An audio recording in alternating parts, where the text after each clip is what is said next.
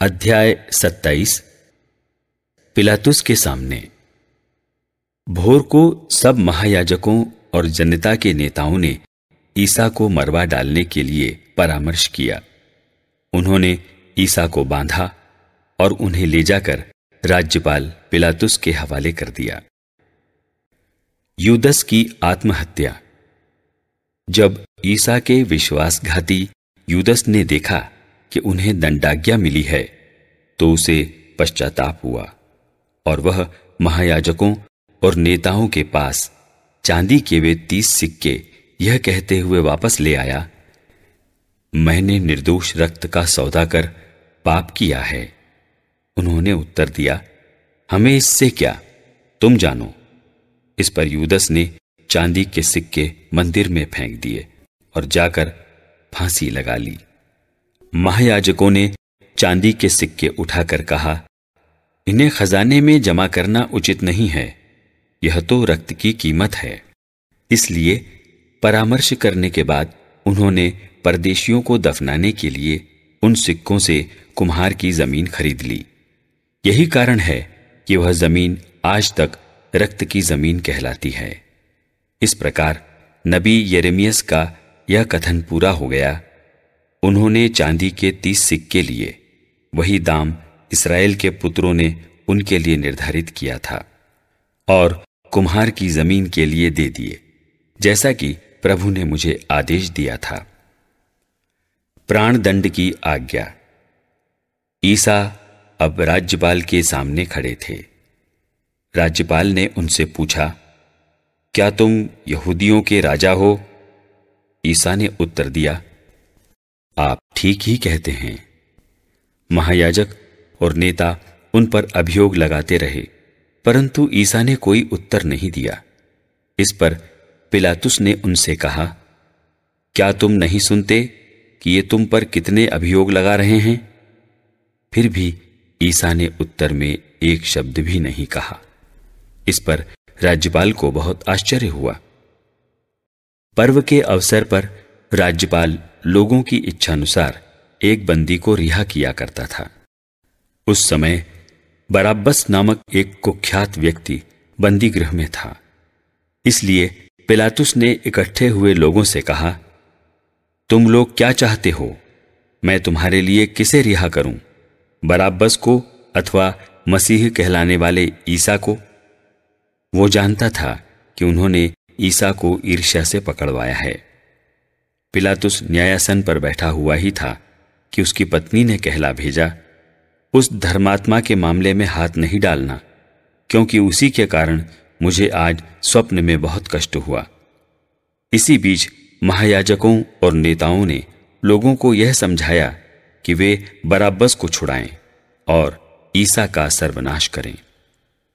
राज्यपाल ने फिर उनसे पूछा, तुम लोग क्या चाहते हो? दोनों में किसे तुम्हारे लिए रिहा करूँ? उन्होंने उत्तर दिया बराबस को। इस पर पिलातुस ने उनसे कहा तो मैं ईसा का क्या करूँ, जो मसीह कहलाते हैं? सबों ने उत्तर दिया, इसे क्रूज दिया जाए। पिलातुस ने पूछा, क्यों? इसने कौन सा अपराध किया? किंतु वे और भी ज़ोर से चिल्ला उठे, इसे क्रूज दिया जाए। जब पिलातुस ने देखा कि मेरी एक भी नहीं चलती उल्टे हंगामा होता जा रहा है। तो उसने पानी मंगाकर लोगों के सामने हाथ धोए और कहा, मैं इस धर्मात्मा के रक्त का दोषी नहीं हूँ। तुम लोग जानो। और सारी जनता ने उत्तर दिया, इसका रक्त हम पर और हमारी संतान पर।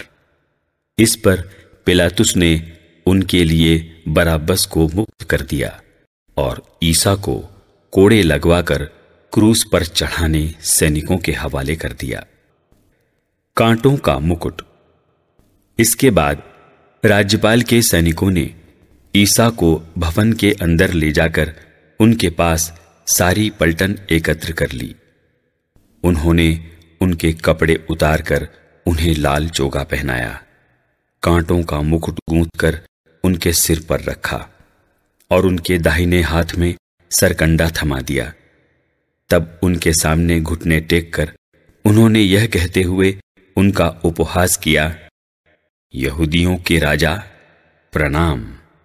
वे उन पर थूकते और सरकंडा छीनकर उनके सिर पर मारते थे। इस प्रकार उनका उपहास करने के बाद वे चोगा उतारकर और उन्हें उनके निजी कपड़े पहनाकर क्रूस पर चढ़ाने ले चले। क्रूस आरोपण। शहर से निकलते समय उन्हें कुरेने निवासी सीमोन मिला और उन्होंने उसे ईसा का क्रूस उठा ले चलने के लिए बाध्य किया।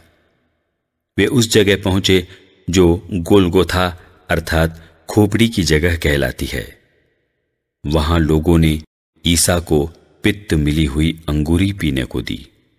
उन्होंने उसे चख तो लिया, लेकिन उसे पीना अस्वीकार किया। उन्होंने ईसा को क्रूस पर चढ़ाया।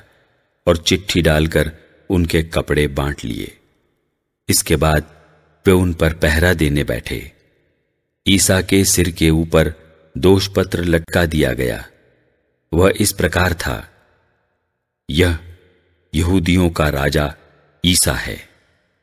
ईसा के साथ ही उन्होंने दो डाकुओं को क्रूस पर चढ़ाया, एक को उनके दाएँ और दूसरे को उनके बाएँ। अपमान और उपहास। उधर से आने जाने वाले लोग ईसा की निंदा करते और सिर हिलाते हुए यह कहते थे, ए मंदिर ढाने वाले और तीन दिनों के अंदर उसे फिर बना देने वाले, यदि तू ईश्वर का पुत्र है तो क्रूस से उतर आ। इसी तरह शास्त्रियों और नेताओं के साथ महायाजक भी यह कहते हुए उनका उपहास करते थे। इसने दूसरों को बचाया, किंतु यह अपने को नहीं बचा सकता। यह तो इसराइल का राजा है। अब यह क्रूस से उतरे तो हम इसमें विश्वास करेंगे। इसे ईश्वर का भरोसा था। यदि ईश्वर इस पर प्रसन्न हो तो इसे छुड़ाए। इसने तो कहा है, मैं ईश्वर का पुत्र हूँ। जो डाकू ईसा के साथ क्रूस पर चढ़ाए गए थे, वे भी इसी तरह उनका उपहास करते थे। ईसा की मृत्यु।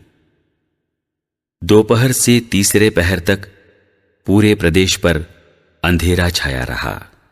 लगभग तीसरे पहर ईसा ने ऊँचे स्वर से पुकारा, एली एली, लेमा सबा खतानी। इसका अर्थ है, मेरे ईश्वर मेरे ईश्वर, तूने मुझे क्यों त्याग दिया है? यह सुनकर पास खड़े लोगों में से कुछ कहते थे, यह एलियस को बुला रहा है।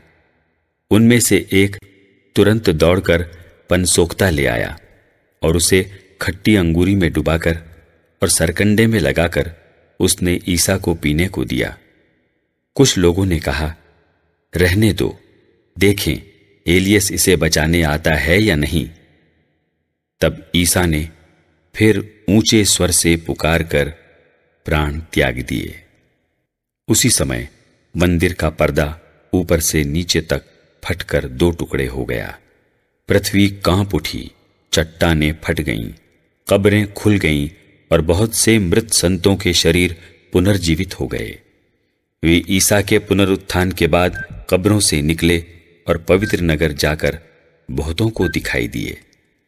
शतपति और उसके साथ ईसा पर पहरा देने वाले सैनिक भूकंप और इन सब घटनाओं को देखकर अत्यंत भयभीत हो गए और बोल उठे, निश्चय ही यह ईश्वर का पुत्र था।